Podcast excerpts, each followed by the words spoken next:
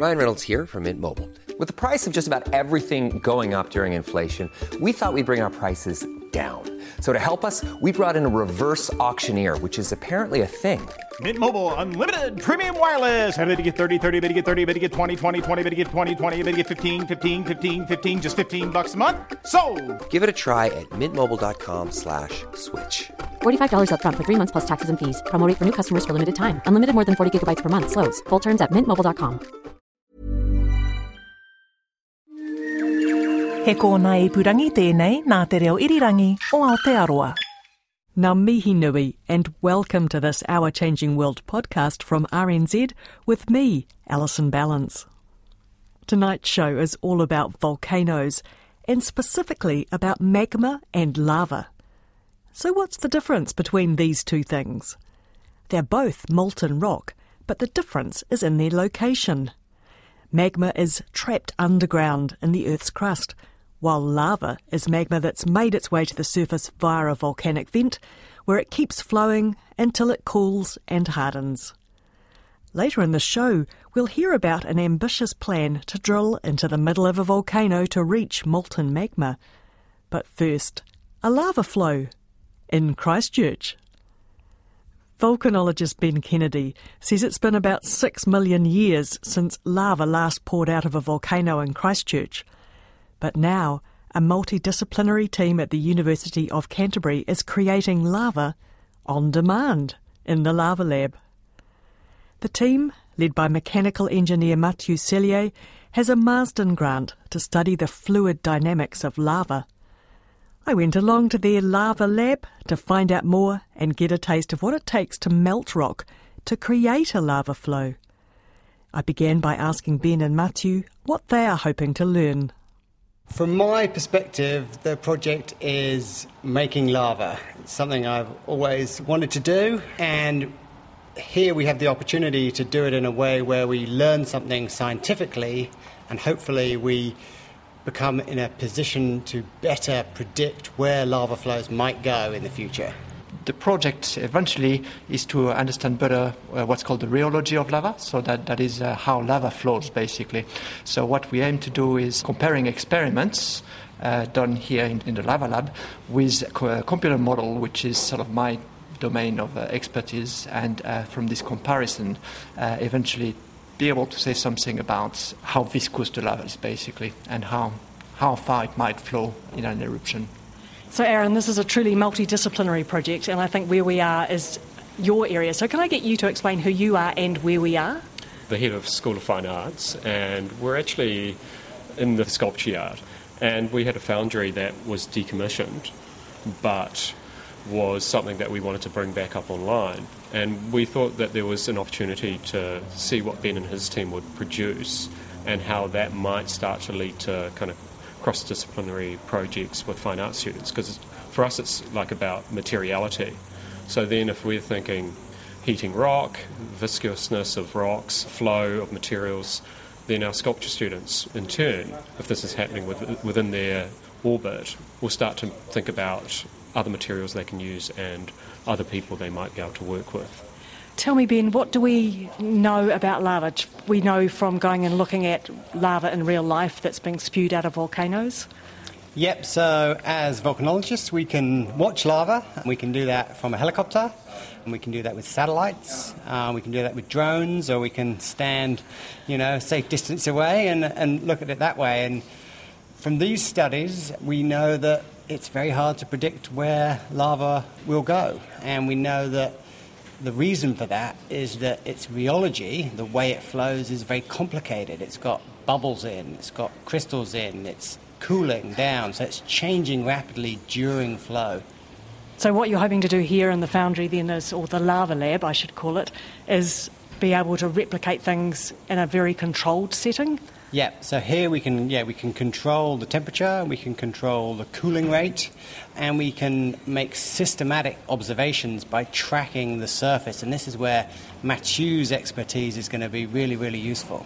So what have we actually got here? Would someone like to describe what's what's in front of us? I'm Dale Cusack. I'm a, a master's student here at UC.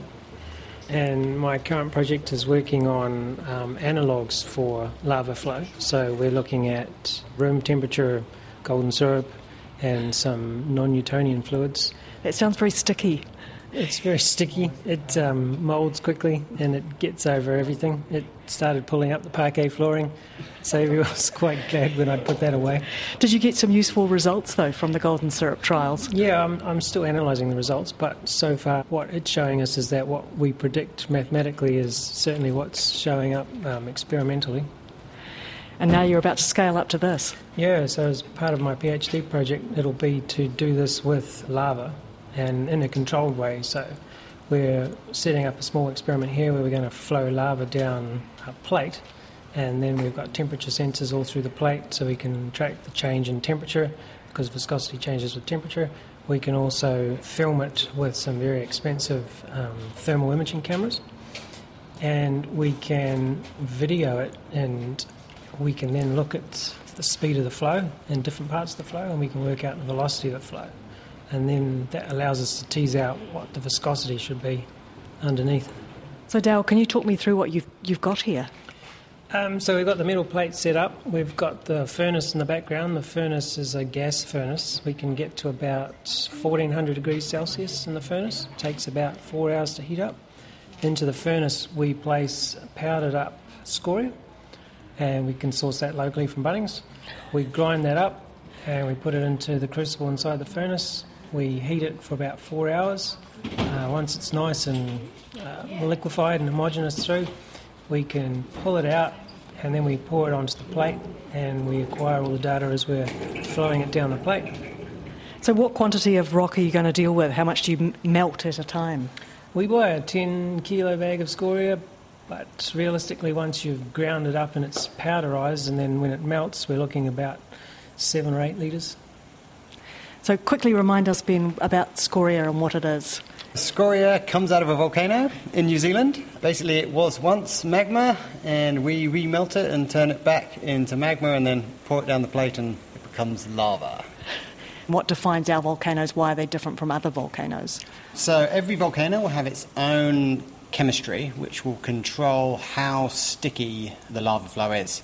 So, in volcanology, we talk about how much silica content it has and the more silica it has, the more sticky it is. So all it means is that we're using scoria from New Zealand volcanoes that have the appropriate silica content to make the appropriate stickiness of our lava flow. So have you already run it, Dale, or you you're about to? Uh, we've been kind of chipping away at this for a couple of years. It's taken a long time to build a furnace that will get to a temperature that will actually melt basalt. We've had to make quite extensive changes to the furnace. It's now got an, an airflow injector. We've done some experiments with a V-shaped channel, uh, testing out whether or not we're going to get something that's liquid, how long it's going to stay liquid for, because the temperature of the furnace is just above the transition point for solid to liquid.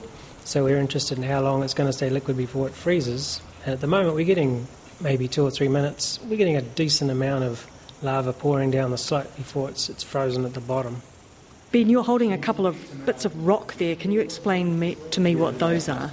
So, this nice shiny bit of lava in front of me, I actually scooped out of a moving lava flow in Hawaii with a spade.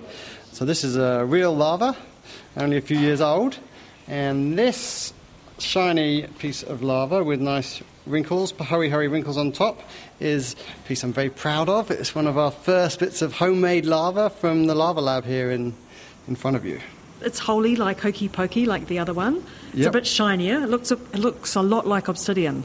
Yes. So um, this shiny black texture is volcanic glass, and when lava cools quickly, it turns from liquid to solid glass. Um, and if it cools a bit slower, like you can see on the inside, not quite so shiny, it crystallizes, forms lots of small crystals of minerals like olivine and pyroxene, and then it gets a bit of a duller black colour. And how long did the, the fresh one that you scooped from the Hawaiian lava field, how long did that stay molten once it was spat out of the volcano? This one I scooped out with a spade. So it was artificially removed from the lava flow onto my spade, and then it cooled down relatively quickly, probably over the space of a few minutes. Um, and because that's about the same size as the one that I've got here, this one also cooled, as Dale was explaining, over a few minutes. Now, Aaron, when you look at that and you see this, this shiny molten rock, what does it make you think of? What possibilities do you see? It's interesting hearing um, what Ben's saying about intervening in a, in a, lava flow and then the materiality and you know how it, it changes depending on the pour.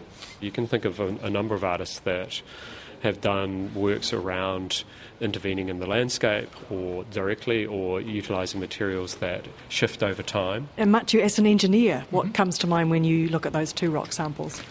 Ah, I see lots of beautiful features, what we call the free surface. So the surface exposed to the atmosphere has got some beautiful wrinkles, and those wrinkles are the results of some flow. And when I see that, I think, well, we we can tell a lot about the flow, about the properties, just by looking at what's happening at the at the, at the surface. I find beautiful aesthetically, but also contains a lot of information which uh, I hope we'll be able to use. Yeah. Now we were talking on our way here, Ben about turning it on. I think we've got a thumbs up for turning it on and listening to the, the furnace roar. Yeah, we can listen to it roar, and the heat coming off it is incredible. So is that a massive kitchen extractor that they've just turned on. A bit hotter than the kitchen stove, though. You can't get away just with a, with a normal apron. You've got to wear a full-on reflective uh, spaceman coat. So we're wearing Kevlar, which is like a fireman suit to reflect the heat away. I get as close as about half a metre when we pull the crucible out, and it's glowing white hot, and it's burning through the Kevlar. You sort of feel like you're getting a sunburn, a really bad sunburn, even through all this protection. It's really hot. And you've got a helmet on, you've got ear protection, you've got a, a visor. Yeah, the sound coming from the furnace is quite intense. Your whole chest shakes once it starts cavitating. Okay, so what steps do you have to do now? So we turn the gas on, we do a safety purge, purge all the air out of the room, or recycle the air in the room. Then the um, you can you can hear maybe now that high pitch sound as the the air blower starting up. Then oh yeah, I can just hear it. It sounds like crickets in the background. Mm and then after a couple of minutes when the controller's ready it'll try and ignite the boiler and you might hear a sort of a bang and then the roaring will start. So you both watched the trial pause before? Yep, yep. Yeah, definitely. I wouldn't want to miss it. Highlight of the week. Once you've done a number of runs of this, you've got some data, you've put it into your model, what's that going to enable you to do? eventually it's going to enable us to tell something about the, the rheology. So, like I was mentioning before, the rheology is, is a measure of how, how the fluid flows, basically. And simple fluids are what's called Newtonian fluids, so they, they kind of respond uh, linearly to uh, loads that you apply on them.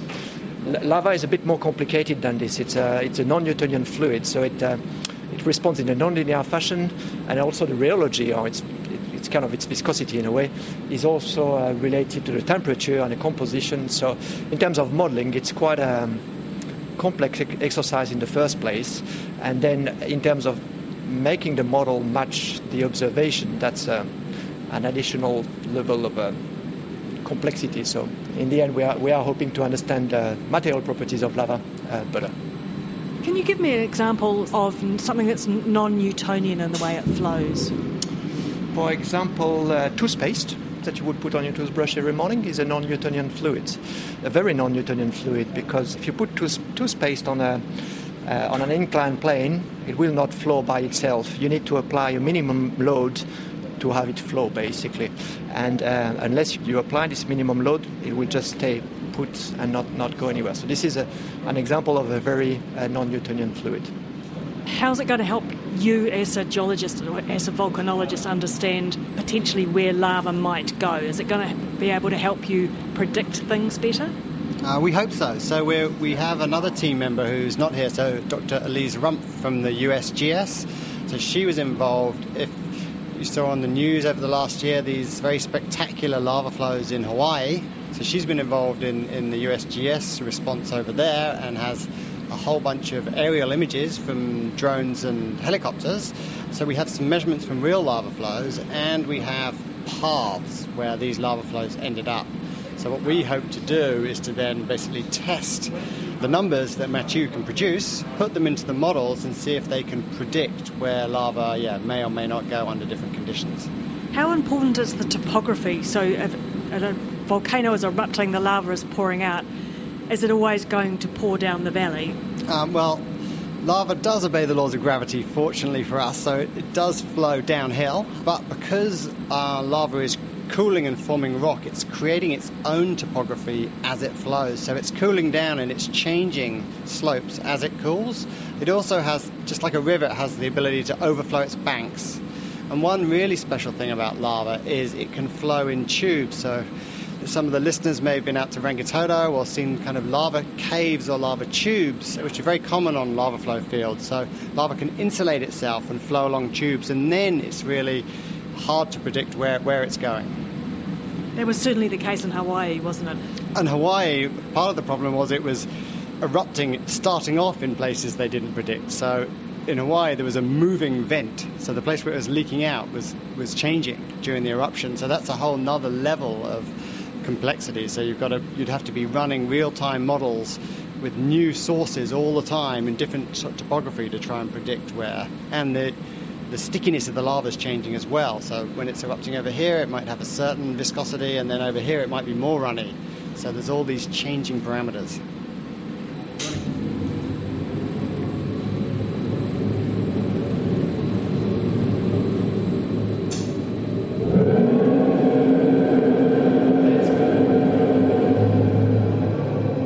Gosh, I've come over to where you are, and um, it's very loud, and it's you can actually feel it. Chest is shaking. We're about three metres from the furnace, and in the short time that it's been going, it's already at just about 600 degrees Celsius. We got a target temperature of 1,350 degrees Celsius. You can smell a little bit of burning. That's the cardboard we put under the um, crucible. Otherwise, the crucible will melt and stick to the bottom of the furnace, and we won't be able to get it out. If we have a look inside now, what we would see is the, the air inside the furnace is rotating really fast, and it'll start picking up grains of the powdered obsidian and sort of rotate them around in a vortex. It'll take quite a while before that settles down and they start to melt. Won't really see any melting until about 1,200 degrees, and then by 1,280 degrees it should be fully melted. So I mean those flows in Hawaii were going for months. And you can imagine how much lava was coming out of those, how much heat it would take to melt that much rock and to push it all the way out of the volcano. Okay, I think I've got enough enough loud noise now. Thank you. Nothing compares to the power of a real volcano, but this is pretty much as close as you can get. Eventually, I think the very exciting part of the project will be when we are actually taking footage of a real volcano and try to and try to apply those models to the to the full scale volcano and uh, learning um, in situ how lava behaves. So I think that's um, something which we're looking forward to. Yeah. Thanks, Mathieu. That was Mathieu Sellier, a mechanical engineering professor at the University of Canterbury. We also heard from volcanologist Ben Kennedy, head of the School of Fine Arts Aaron Kreisler, and PhD student and experimental volcanologist Dale Cusack. Kei te whakaronga mai koe ki tō tātou au horihori, hei hōtaka e pāna ki te pūtaio, te taio, me te kaupapa o te ora. I'm Alison Ballance, and you're with Our Changing World on RNZ. Ben Kennedy says that while you can learn a lot from lava and the way it behaves at the surface, the final frontier of the Earth's crust is magma. And it turns out that we know extremely little about magma. Ben would like New Zealand to be part of an international project to drill into the magma chamber of the Krafla caldera in Iceland. The idea to drill into an active volcano and establish an international magma observatory is the brainchild of John Eichelberger. He's an emeritus professor at the University of Alaska Fairbanks in the United States. He was in the country recently to talk with Ben and other geologists.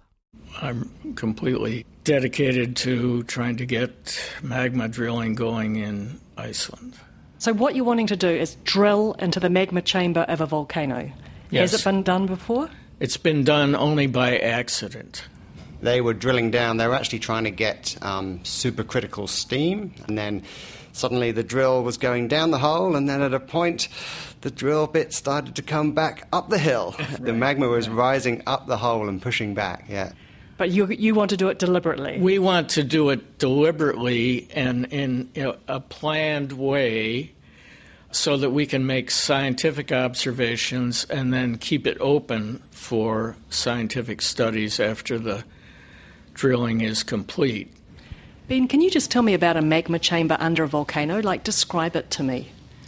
I mean, the amazing thing is that as scientists, we don't actually know what a magma chamber under a volcano looks like, and that is one of the big um, targets for this for this project. Some people imagine a kind of giant balloon filled of um, filled of liquid rock. Other people imagine a series of cracks with you know lots and lots of cracks, all filled in with small amounts of magma. So we don't really know what it looks like.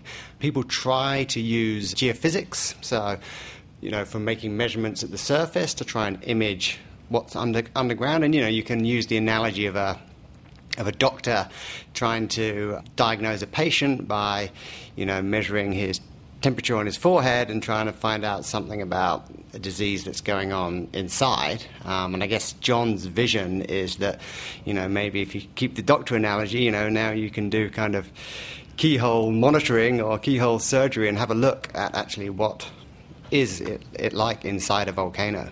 As Ben said, it's it's incredible and embarrassing how little we know about these systems.